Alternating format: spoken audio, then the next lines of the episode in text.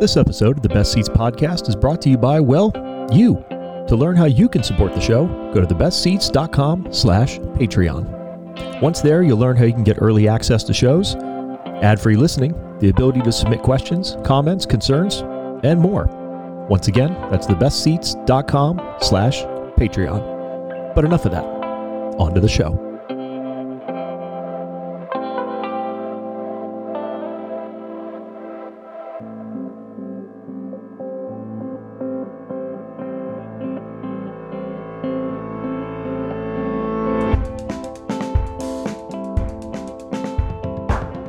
What's up, everybody? Hello and welcome to the first ever episode 44 of the Best Ceats Podcast, the only podcast bringing you interviews with some of the most talented people in and around the Southern California hospitality industry from Orange County, to the rest of Southern California, and beyond. Each and every episode, I am your host, Crawford McCarthy, founder of The Best Ceats. Thank you to my friend Ali Coyle for providing music for the show. You can find more of her work at alicoylemusic.com. And as a reminder, if you enjoy the show wherever you're listening to it, please be sure to leave a rating and or a review. It helps other folks find it. Oh, what an episode we have ahead of us. It is only picking up steam as we get vaccinations up and we get case numbers down and indoor dining is back. Thank God. It seems more and more like we are seeing the light at the end of the tunnel. I am so excited by that. You should be excited by that. And my guest for this episode is excited by that. Real quick before we get into that, this episode is brought to you by HireLilo.com and HeirloomPotager.com. But more of that later. My guest for this episode is Marc Shelton, owner and operator of Lock and Key up in Downey, as well as Paper Pizza Co. I am fired up for this episode. Um, this was a very, very cool one. I'm trying to expand more and more and give more people a voice. Uh, you know, I'm based in Southern California. Obviously, for those of you that have been listening for a while, there's been episodes featuring people from Chicago, New York, uh, Miami, and so on. You know, just kind of all over, which is the goal. But obviously, this being an Orange County based podcast in Southern California as a whole, the goal is to expand beyond my region. And getting up into Downey is a perfect way to do that connecting with Marc was a huge opportunity. I have known about Paper Pizza Co. for a while. Lock and Key has obviously been an institution in that area for a while. Um, this was a great sit down to be able to sit down in his place and talk about kind of the state of the industry. Uh, we recorded this before indoor dining had come back and Southern California had kind of dropped our tiers as you know this state sits in a tier system. For those of you that are listening out of state, it was very very nice to do this sitting inside of a place, you know, safe as always. Obviously, there's been in person interviews before, but to sit down and talk with somebody and continue to hear the experiences and the stories of everybody in the hospitality industry that's fighting day in and day out to make their dream survive and ultimately provide something fantastic for guests. You know, that hustle is real. And Marc is a hustler and somebody that I have a lot of respect for. You know, sitting down with him for this interview only increased that respect. Um, and it's a big one. It's a big one. It's a great one. You know, this will have been the last uh, podcast recorded before indoor dining came back, and you know that light at the end of the tunnel really got a little bit brighter. So there's a ton of information in this one. You know, we go on for a while. This is a big one. I hope you enjoy it. I got nothing else to say. You got a long podcast to listen to, but trust me, you're going to love every single second of it. With my guest for this episode of the Best Ceats podcast, Marc Shelton. Enjoy.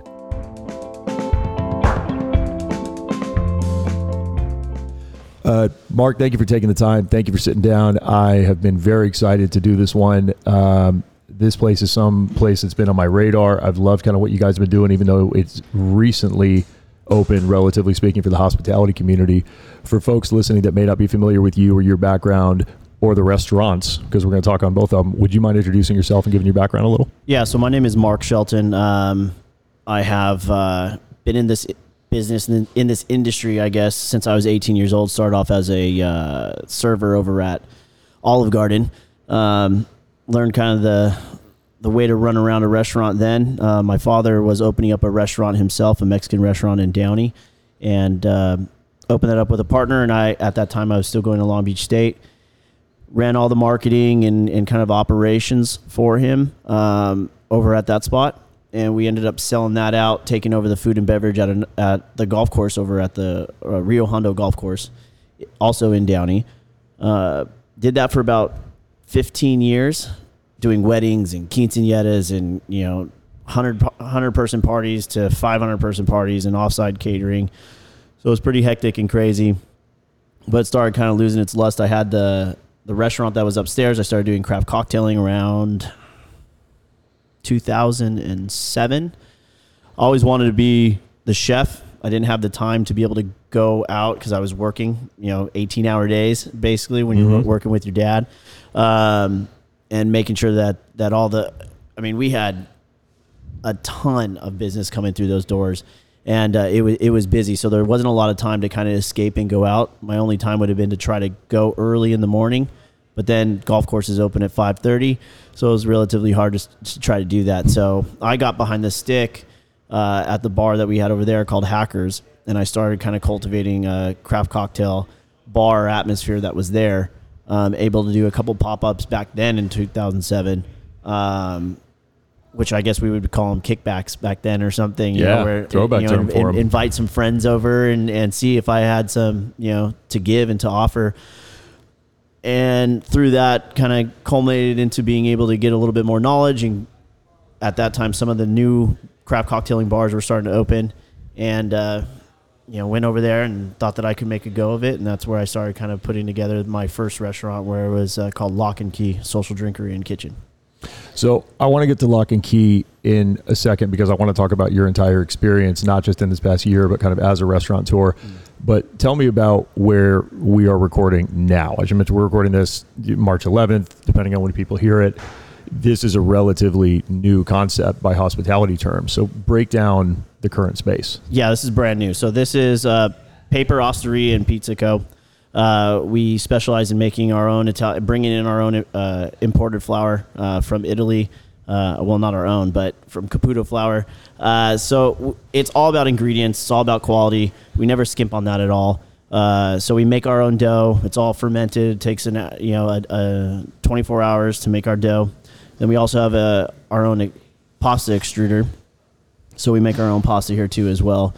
This would be kind of like those those uh, res- those Michelin star restaurants that you find in Venice, so like more like Felix and and you know uh, Bestia, uh, but in a fast casual type atmosphere. So it one by having it as a pizza place, it's it people tend to kind of go toward. I mean, we'll probably get more into this like the the the obstacles to opening up a pizza place, um, but by calling it a pizza co and uh, I, I think it, it, it makes it a little bit harder to kind of go against the the 599 pizzas and and trying to be able to when it's something new to the city uh, trying to re not really educate but just bring more um, more knowledge to it to where that different is okay. Yeah. I'm, I'm glad you kind of immediately jumped on the gun on that, uh, kind of like combating the 5.99 pizza. I've done podcast episodes with people who have run Mexican establishments, barbecue establishments, and I'm an ardent and firm supporter that food is a probably too cheap and b stereotyped as being too cheap. right Pizza, especially before we get into the pizza that you're making specifically and the kind of journey through that Mm. what would you say to kind of that experience of educating the public on why the value is there, why that worth is there? Aside from just the ingredients and the obvious facts, there's kind of all that intrinsic thing that kind of goes into it. What's the experience like educating your customers? I mean, it's difficult. You know, it's like trying to get Coke drinkers to drink Pepsi. You know, my my father, my father had passed away last year too, so that's another obstacle in itself. But uh, he always liked Dr Pepper. If there was Mr. Pibb, he wouldn't drink it, and it was like, dude, it's pretty close to the same thing. But God forbid he sees RC Cola. yeah. So it was just one of those things where where for himself, you know, an educated man, very smart, didn't want to bend. You know, they have people have their their uh, their frame of mind, their preferences, which is okay. Um, and sometimes they're so hardened by that they don't want to kind of get out of that little uh, that little escape or that little that little kind of uh, ball that they have going on. And we we much like here by educating those, it, we have the same problem that we did at Lock and Key too as well. We were the first craft cocktail bar outside of Los Angeles, really, um, in 2013 we started opening up. 2014. Which, speaking to cocktail history, that would have been just kind of the middle of the craft boom. Yeah, it was like kind of yeah, because I started putting it all together in 2009, and then it took two years, almost three years, to build the restaurant. Um, and you know, it, there was a lot going on, but nobody really knew. Even though it's in LA, people know about craft cocktailing, but when you start getting outside of the city, people don't know what it is. So Yeah. it was a much same thing as you know serving a, a, a cocktail in a glass in a coupe and then looking at how small that is when you go to like TGI Fridays because that was even uh, that was a, a big drinking area at that time, and they're serving it in 16 ounce pints. yeah, You know, so it's that it's that different differentiation that people don't look at and going like, okay, well, that's fresh juice that's being you know squeezed right before my, right in front of my eyes than a pasteurized lime juice or lemon juice that they're purchasing and buying in and then just mixing it and going. Yeah. You know, um, so it's the same thing here. But you know, we we have our tomatoes, we have everything. We we have to clean them. We have to cut them out. We have to we have to uh, roast them off. Like there's a lot of different steps in it. So that that also adds to the price of everything that we have going on. You know, and it's not an easy thing. You know, it's 24 hours. Like to get a pizza, we can't just make a pizza real quick. Like we mm-hmm. have to anticipate the supply and demand that we're going to be having, and then cultivate, put that together, work as a team to get all that done, and then hope that we have business coming in the next day to be able to go and sling it out. And there's sometimes where you know we've run out of pizza, we've sold out before. You know, so it's, it's a good problem to have. It's a good problem, but it's a bad problem when it's like four o'clock. yeah, So it's one of those things like, okay, do we go in? We, do we start pitching yeast and try to get it to go? And then I always, I always like to not waver from the quality. And, if we have to shut down, if we have to say we run out, we run out. It's the same thing with I have a 35 day aged uh, 40 ounce tomahawk over at Lock and Key that we're known for. Um, viral video in 2017 got, I want to say 74 plus million views. Kind of put us on the map. Collectively, it's probably over 100 million views and we were i was buying from everybody at that time and i had searched so long to get the right product that i wanted. I learned so much in that. Like it was so busy but there was nothing to be made Yeah. because i was buying from everybody and you have one mistake it now it takes four to, to bring you know profit back. Uh, so i learned a lot during that and like i learned a lot this last year too you know but trying to get people out of their set their set goals or their their set end goal as far as for I want pizza and I remember how I used to eat it when I was little and getting through that that nostalgic wall breakthrough um, is tough sometimes. Yeah. one of the many many great kind of food shows on Netflix. I don't remember which one it was. Um, Dave Chang, the chef out of well, pretty much ever. I was going to say New York, but the whole world talked about how it was an episode all about pizza, and he mm-hmm. mentioned that he doesn't look at Domino's as a pizza company. He looks at them as a technology company, Right. Because of what they're able to do, their process and stuff like that. When you're building something where the time invested into that pie takes so long, but it is a fast casual concept, you have those days where you sell out things like that mm-hmm.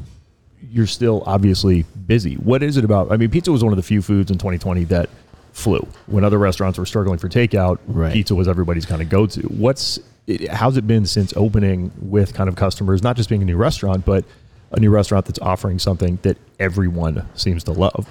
Well, the restaurant business in general is hard, you know, and especially when things are peaking, and the time at, at that that can be kind of a problem at that same time when things get kind of, you know, start start, you know, get, getting trendy and, and have a little bit more eyes on them.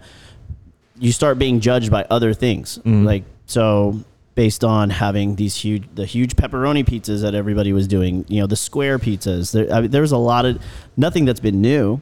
You know, it's just you have certain whether it's on World Star or some other type of post that kind of gets it some some legs and starts running.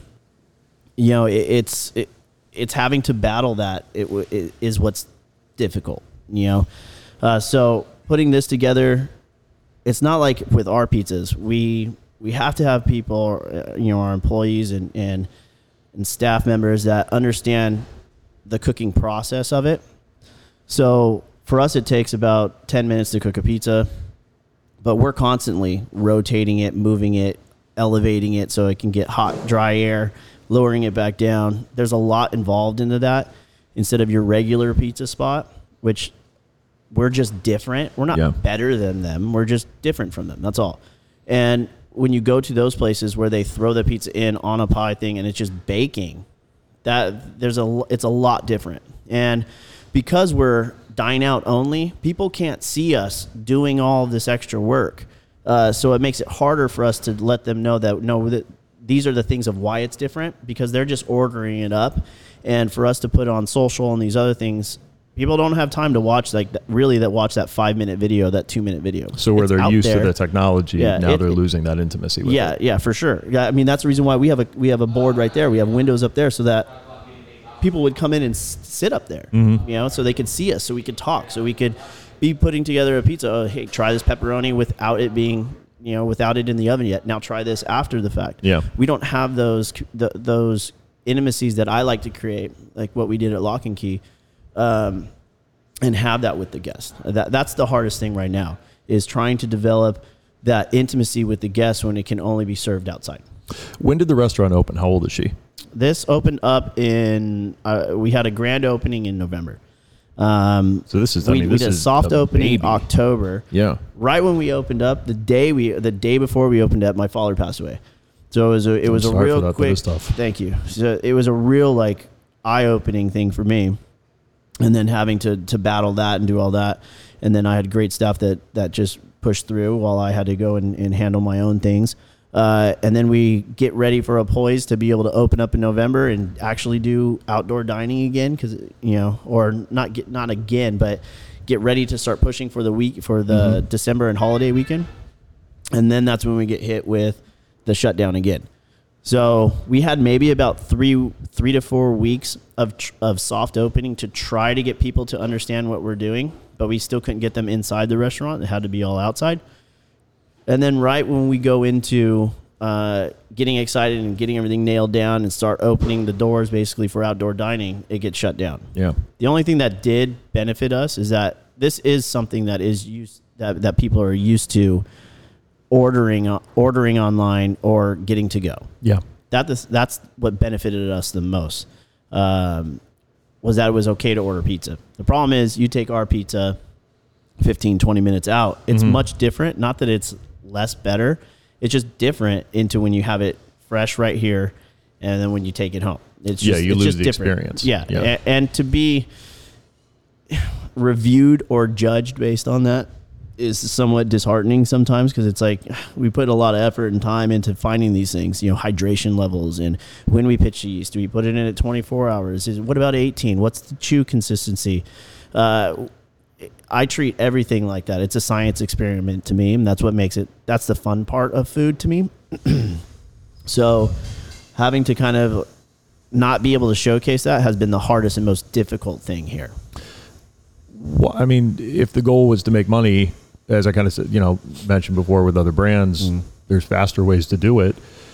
Why make it so difficult? Why fly in the items from Italy? Why put in that kind of effort? What's the drive for you behind it? the drive for me is well one i already have an issue eating pizza you know with the flour and gluten and everything and not that i'm you know a, a uh, you know anti-gluten but um, they treat their product a lot different than what we have over in the states the flour so we chose a flower over there like with Caputo. There's zero pesticides, non-GMO. It's basically organic stamp, um, and it chews a lot differently than what we have over here, and I like that, and my staff likes that. So it was more about having something that's different and educating and doing that thing. I already did it with the other restaurants, so it was, it was like okay, well, let's just go in and move forward with this also too as well, and the only thing is that it was just hit in a, the wrong wrong place, wrong time. I mean, we ha- we have our fans and we we, we love pushing it out,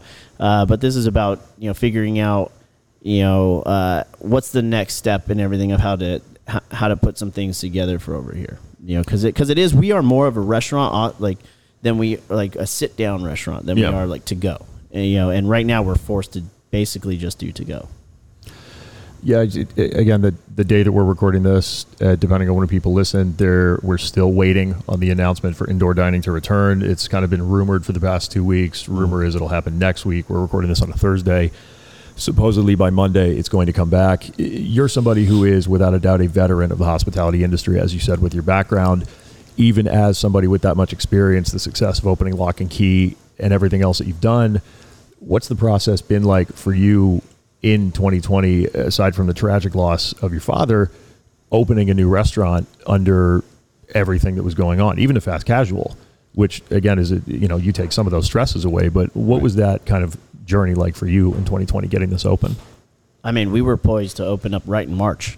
So it was one of those things like, you got to be, you know, shitting me that we got to shut this down right now. Um, and then it was trying, you can't, you really can't find staff. So we had Yeah. to go and then have our own staff try to learn for going from cooking prime steaks to now, okay, well, now we're in the pizza game and now we got to start doing this. So there, there had been a lot of obstacles. You know, it was it was tough for sure. Uh, you, you know, you talk about it maybe being open up next week. I I don't know. Politic. I am not a political person. Um, you know, I, I don't claim to be one or the other or anything. Uh, but just how it's all been treated in California uh, seems very political. Um, Texas just opened up. Florida's been opened up. There's no mask mandate in Texas. Um, they're going to be, I guess, the guinea pig. Uh, the day that they do that, you have Newsom stating that that's reckless. So it, it almost scares me by him saying that. That when is it going to be allowed then? Because he he can't say that and then open up dining twenty five percent or fifty percent, which twenty five percent doesn't help anybody. No, Uh, no, you're almost doing more harm than good just yeah. based on your staff costs and everything else. Right. So by doing that, what do you start saying to your own constituents by saying, "Oh, that's reckless," and then opening up two weeks later? Then what do you? Then you piss everybody off on the other side, who's just like, "We should have had this freaking a long time ago." You know. Now I had COVID, so I know. Like, and I know some people who have had it. I didn't get it at work. You know, I got it uh, from uh, my my uh, fiance who who uh, got it from work, we believe, or somewhere. I, I don't know, but I, I ended up getting it. Um, so I know how it is. I, I have friends whose family members have passed away. It's a scary thing, you know.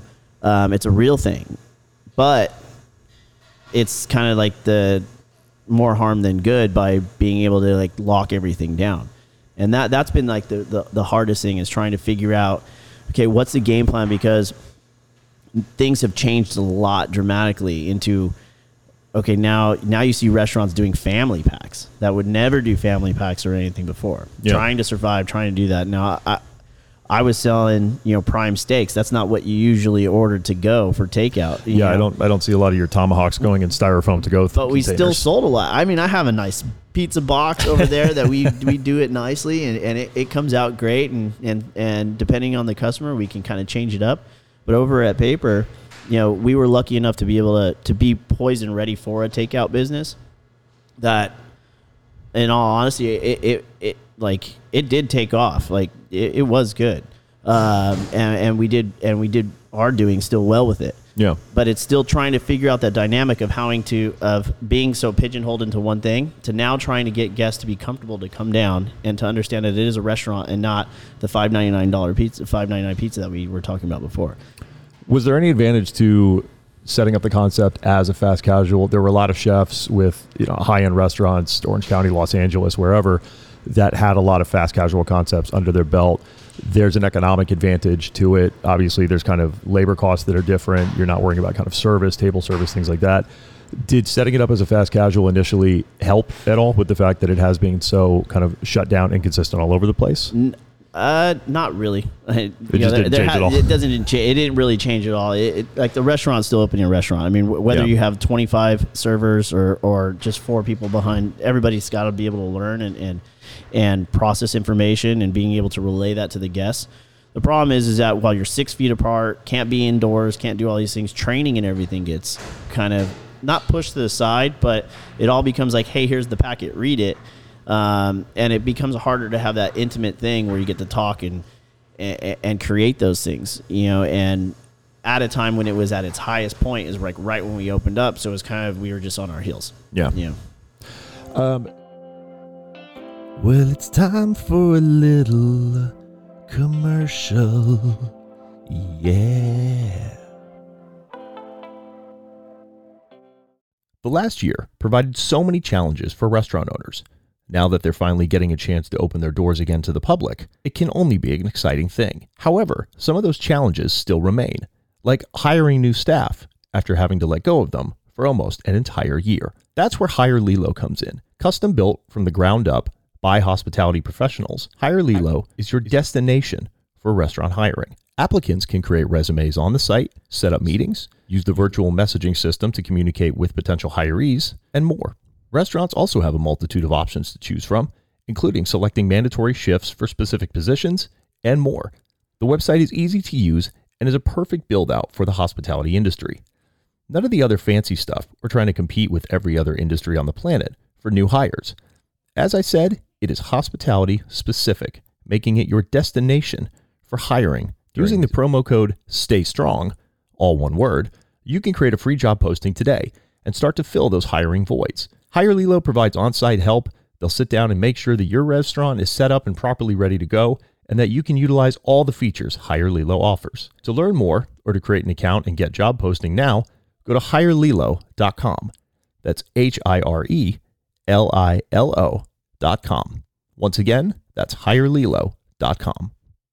I don't know about you, but 2020 had me re-looking at how I live and the space that I live in. Spending so much time at home really had me reevaluating how certain things worked and didn't in my living space. One of the main things, as an avid home cook and an obvious supporter of restaurants, was gardening. Anybody who enjoys food at all will be able to tell you that something you've grown yourself will taste infinitely better than anything you can buy at a store. That's where Ashley Irene of Heirloom Potager comes in. Heirloom Potager designs, installs, and maintains seasonal culinary gardens for chefs and foodies in Orange County. They provide organic gardening methods and bespoke build-outs used to preserve the heirloom varietals that they'll provide for seeds. An approachable and exciting endeavor, no matter if you're a seasoned restaurateur or a stay-at-home chef. Owner Ashley Irene's experience, expertise, and enthusiasm is only matched by her professionalism. For more information on how you can set up a consultation to get your own culinary garden space set up, go to heirloompotager.com. That's heirloom, H E I R L O O M, potager, P O T A G E R dot com today. Once again, that's heirloompotager.com. Um, people who listen to the show who support on Patreon can write in and ask questions. And the universal question I got that people wanted to ask is pineapple on a pizza, for or against? Very. I mean, you want to talk politics or controversial? Talk about pineapple on a pizza. You will ignite Twitter on that. Oh yeah, no, I know. I talk so much. We had talked shit about this before. Um, so here's the thing. I've always been pro whatever the whatever the fuck you want to eat. I'm okay with that. I don't have any things, no qualms or anything. The thing is, is just like anything outside, you can do whatever you want, but you don't have to force that opinion down our throats. So that's one thing. Two, I hate pineapple chunks on pizza. Now we've developed a different type of pizza, di- different type of pineapple because I took it upon myself with my staff to go like, okay, I hate this, just like I hate fucking ranch. I hate ranch with a passion. Um, but I always tell like my kids and everybody like, doesn't matter if you don't like it, you got to taste it. You got to figure out how to make that better, right? So we have a ranch that we have over at the restaurant and here that I can eat, like because you know I I despise it, you know, but for me the fibrous bite of pineapple and that that large amount of acidity that goes into it and water that's in it messes up the pizza for me. Um, I would not order it. I'm not going to make fun of anybody uh, that I don't know that orders it. But if you know my family members or something, I'd be like, "Dude, what, you know, what are you doing?" But Somebody's going to listen to this episode in their car and just pull over to the road. Motherfucker, yeah, talking this shit. fucking yeah. guy.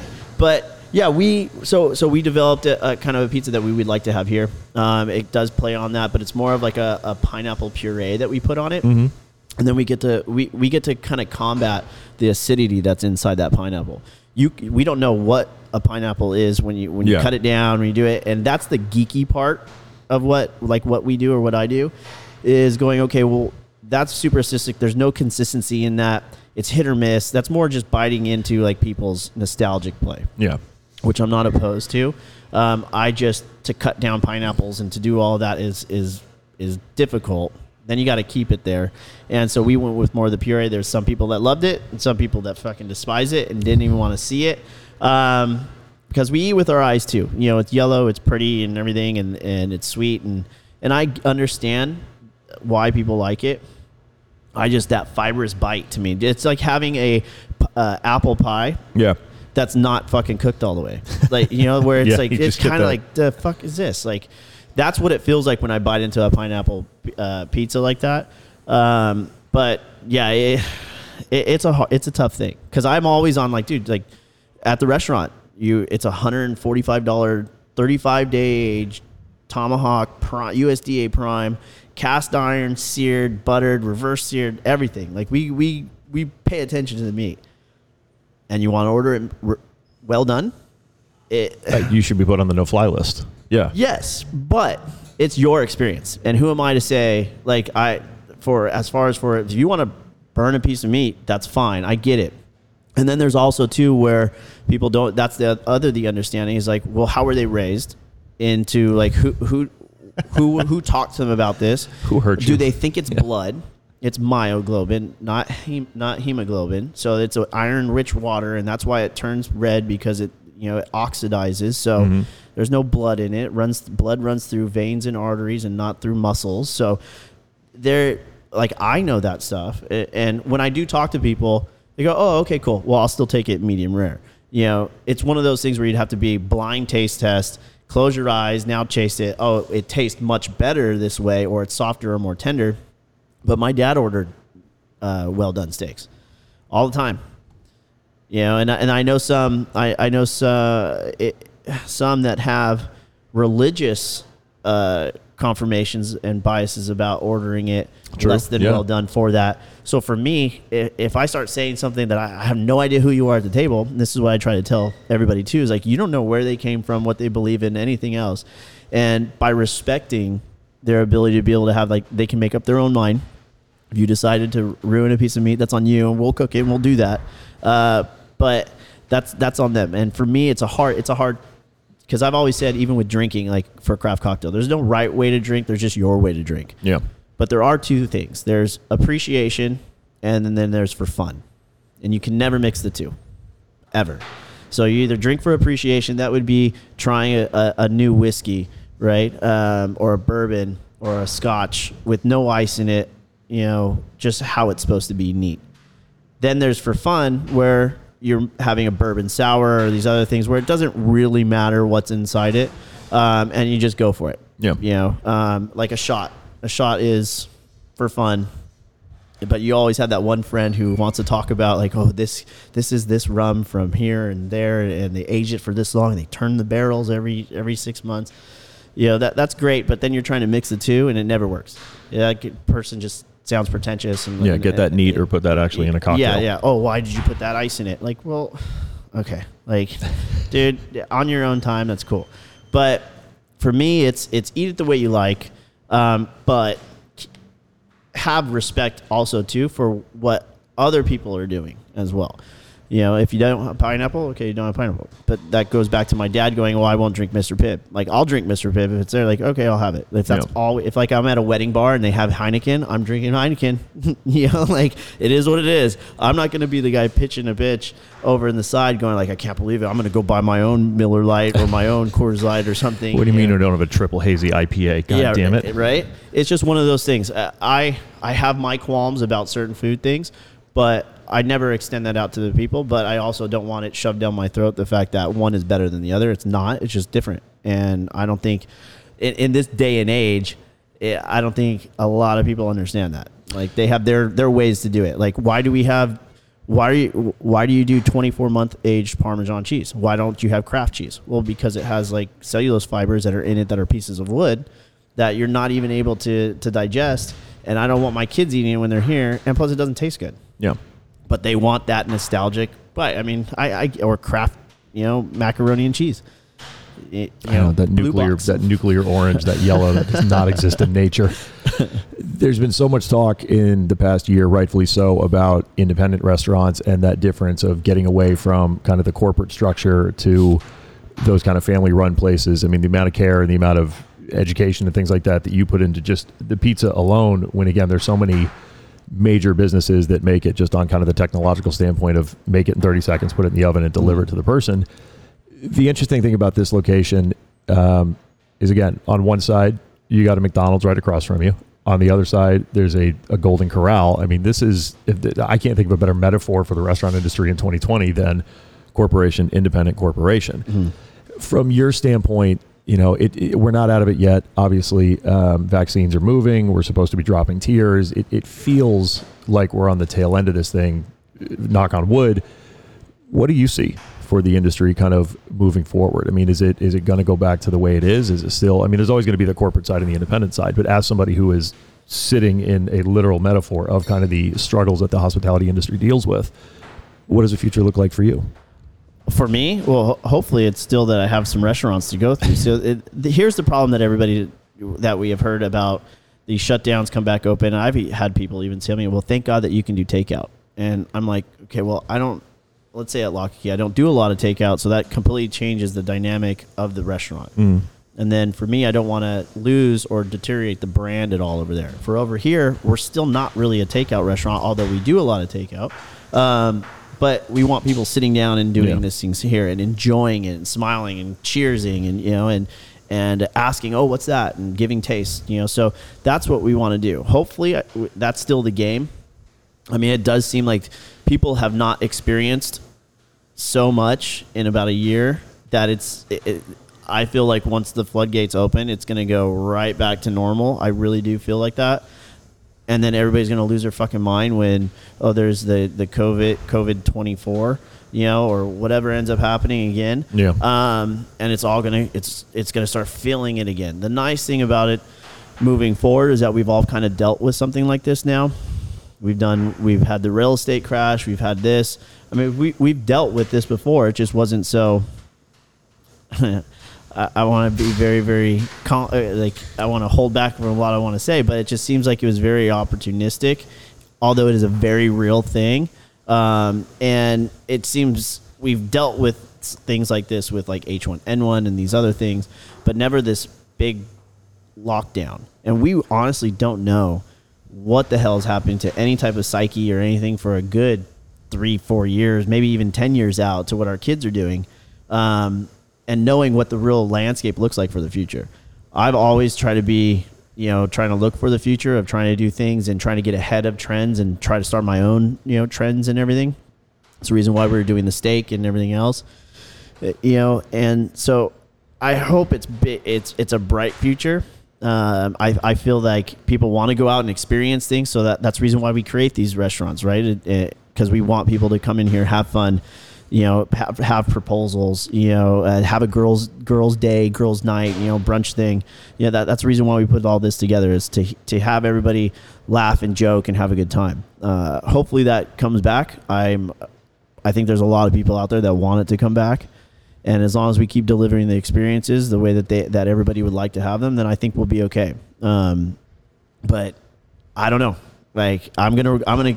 I've always said adapt or die. So figure it out. Yeah. You know. Um, so that's from us going from from the, from there to a pizza spot to be able to do takeout to also you know starting you know uh, uh, liquor store business too that, that that's in the works right now so there's a lot that's out there uh, that we're, I'm trying to pivot it and learn. I mean, I'm also a real estate broker. I got a lot of other things like things in the fire. I got three kids, you know, so it, it's it's intense right now for sure. Yeah, you But- really do not like to sleep, do you? uh, I, I love sleep. Uh, I love sleep like I like steak. You know, it's one of those things like you don't get it a lot, but when you need when you get it and you lo- and you and you had it, then you love it. You know, and, and it's, it's definitely a recharge. But for the most part, for the future, I'm hoping that it's going to be brighter. I think that there's a lot of optimist uh, optimism out there to be able to push through all of this, get back to whatever is going to be normal. I mean, we n- might never handshake again, or uh, like, but that's a generational thing for the kids to get over.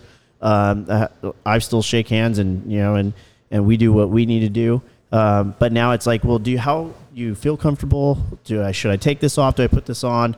I think that, and and I've always been like that, anyways.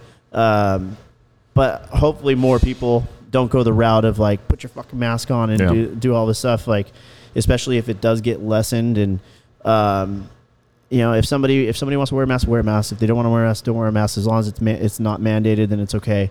And ho- hopefully it doesn't mo- cause more chaos and more you know more uh, uh, emotional ruptures you know um, because that's the last thing we want. Like, I, it's not like I want to go out to the table and, you know, and uh, have to talk to somebody to put your mask on, you know. But if a guest right next to him wants it and it is mandated, then we have to have those conversations with people, and and, and hopefully that's not in our future. Yeah. How has the response been from Downey itself to Paper Pizza? I mean, how has the kind of feedback from the community been? Because again, it hasn't been that long. Like you said, November, you know, October. Obviously, you wanted to do it in March, but what's the initial feedback been like? Oh, people love it. Like we're people love it. Uh, they can say there has been just like anything else. You Yeah. know, you get this was a pizza spot before, so I think that kind of hurt a little bit at the very beginning um, to where it was a one of those eight dollar pizza spots. Mhm. We changed it around, um, and we have some people coming back believing that it's the same thing, and that was more like a. A suicide style pizza, where it's like, oh, nine dollars, you can put whatever you want on this whole, Yeah. you know, this this whole uh, box right here. But for the most part, it's it's been pretty good. Like people people like it. You know, we have almost six thousand followers, almost seven thousand now uh, followers on Instagram and, and on Facebook. So it's definitely growing. And we have we have our we have people that that drive down, you know, from Riverside to come and eat it, you know, one, once a week. So you know, or from Glendale, and we we have those customers. Uh, but it's just it's the thing that we have here is still the experience thing. Because it's also too we have good food. And we and we don't have that virally affect food right now like much like I have over at the restaurant because at, at Lock and Key. Uh, so it's harder for just good food to grow uh, as far as for word of mouth Yeah. um, even though we have the nice pictures and the videos and everything um, but it, it's harder for that to happen you know in a marketing aspect Yeah. um, and people just don't really know about us yet.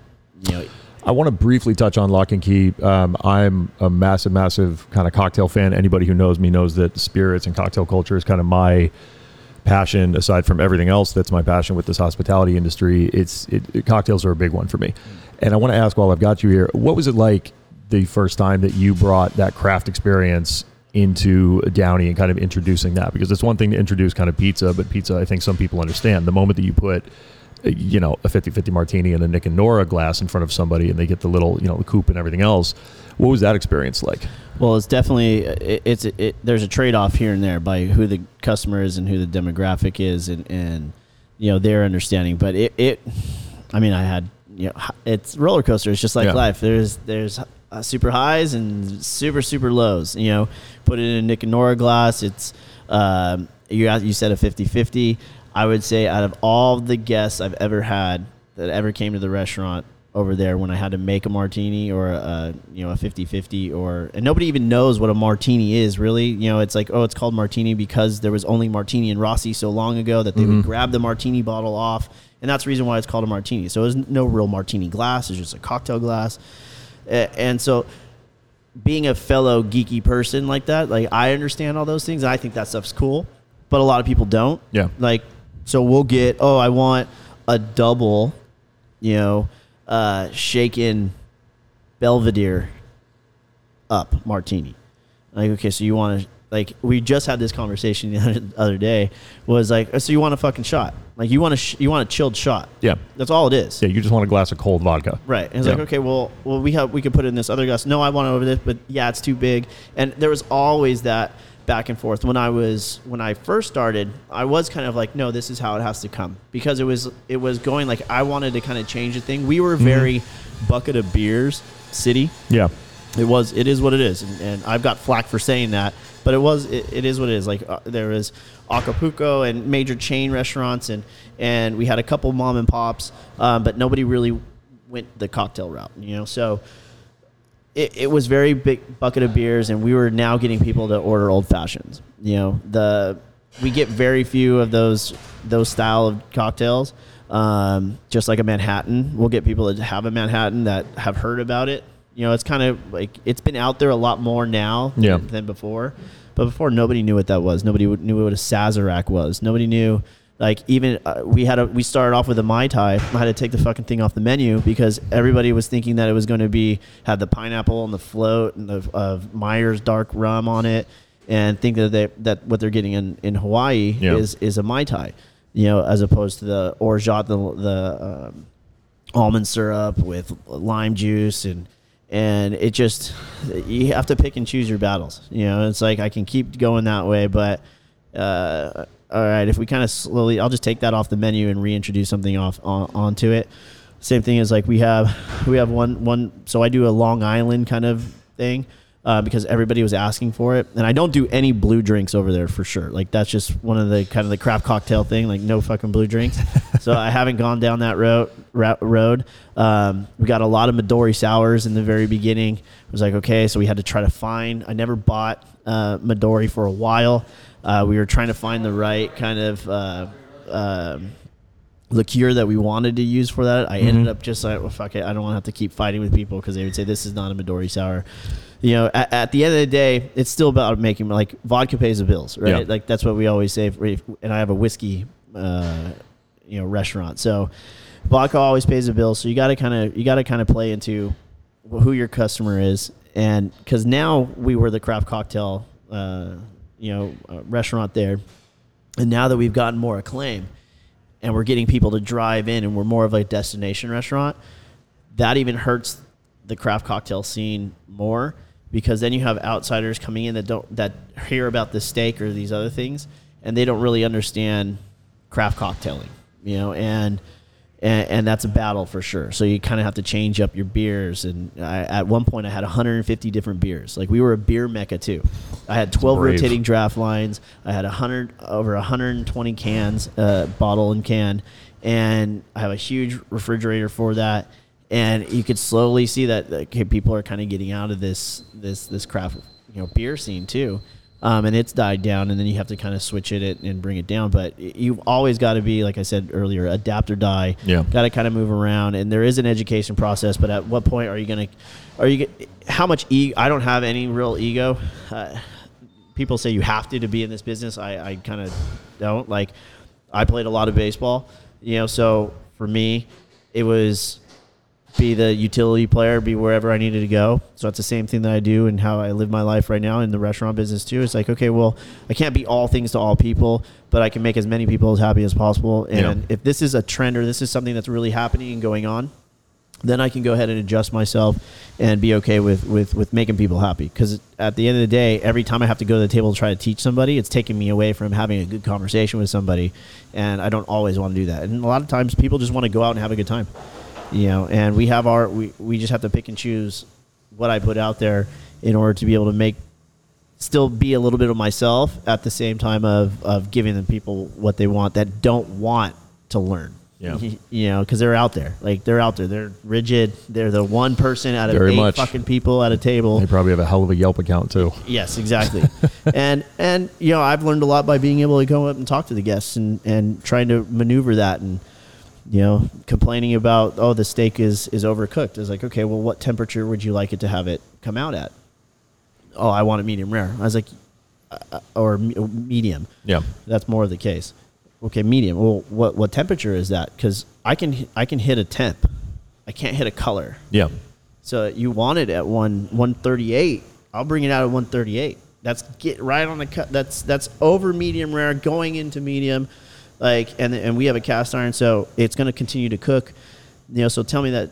But you know, oh, I want it red. Well, your red and my red and my cook's red are two totally different things. Completely. So that's that whole thing of, all right, cool, we'll just bring out another one. You know, like you got to learn to pick your battles, um, and uh, and kind of and kind of ride the wave, you know, a little bit. And so it, it's definitely hard trying to get people to want to learn. Um, but if you have a good atmosphere and people are learning, you can see kind of people's like uh, premonitions or their past uh, kind of like let loose a little bit when they are inside. Outside is a whole totally different thing. Um, when they're sitting at the bar top and they have a guest now say orders the same thing the way that we would like to do it, and they they talk, and then it's kind of social proofing to be like, oh, okay, well maybe I'll open up a little bit, and then they'll try something new. But it's got to make it worth it a little bit when you see the look on someone's face when they bite into your pizza and they kind of realize, oh, okay, I get it. yeah, this is different. Like Yeah. this is not this is not just regular pizza that they're doing here. Like no, we're we're we're paying attention. We're we you know we do have we, we didn't go for um, the the wood fired grill the wood fire oven here. Just we wanted more consistency and we wanted and, and that that takes a long time to learn just to stoke the fire and get it ready. I mean. You know, to, to really do that, to master that is, is crazy. You know, Yeah. you know, you have to have the time in it. Um, and we wanted to open up. We wanted to get it going, and we didn't want to have too much overhead by bringing in new, uh, bringing in new equipment. So we kept it's here, and it works great. But there's a lot of labor of love in this, you know. And when they do finally bite into the crust and understand what we do, and because we take the crust and we actually roll, we pull it out and then we roll it up, so it kind of puffs up a little bit more. Because I like crust, you know, and I wanted crust that my kids eat Yeah. that my kids would eat. So when we actually roll it over, the sauce goes up underneath the crust instead of coming to it. So that was kind of our little thing that we did that was a little bit different. So it gets kind of chewy on the inside because that, that sauce kind of steams up and helps it to kind of puff up. Um, so for me, I was really more I was more deal, detailed into how does the crust taste um, because the pizza the inner parts of the pizza you know are all use clean easy ingredients. You don't try to overthink it, and it comes out great. Yeah. Well, your passion's there, man. I mean, you're out here doing God's work to the people and introducing cocktails and, and good, proper pizza on top of everything else. I know that you're a bit very well, obviously a very busy man, kids and all the restaurants and everything else. I don't want to take up too much more of your time. If people want to follow you, follow the restaurants on social media, reach out, kind of figure out more information, where can people do that? So for the restaurant for Paper Pizza, we're paperpizza.co.co. Uh, for Lock and Key, it's LKSD Kitchen. Um, and for me, myself, it's Idea Machine Co. That's awesome, man. Well, I appreciate the hell out of your time. I'm going to let you run, but this was absolutely awesome, and uh, I'm fired up, man. It, you're doing good things out here. Yeah, we hope to keep pushing through. Thank you so much for the time. I pre- really appreciate it. And you know, anytime we can do this again, I'm I'm, I'm here for you. Absolutely. Right, I brother. appreciate it, man. Thank you. You have a good one.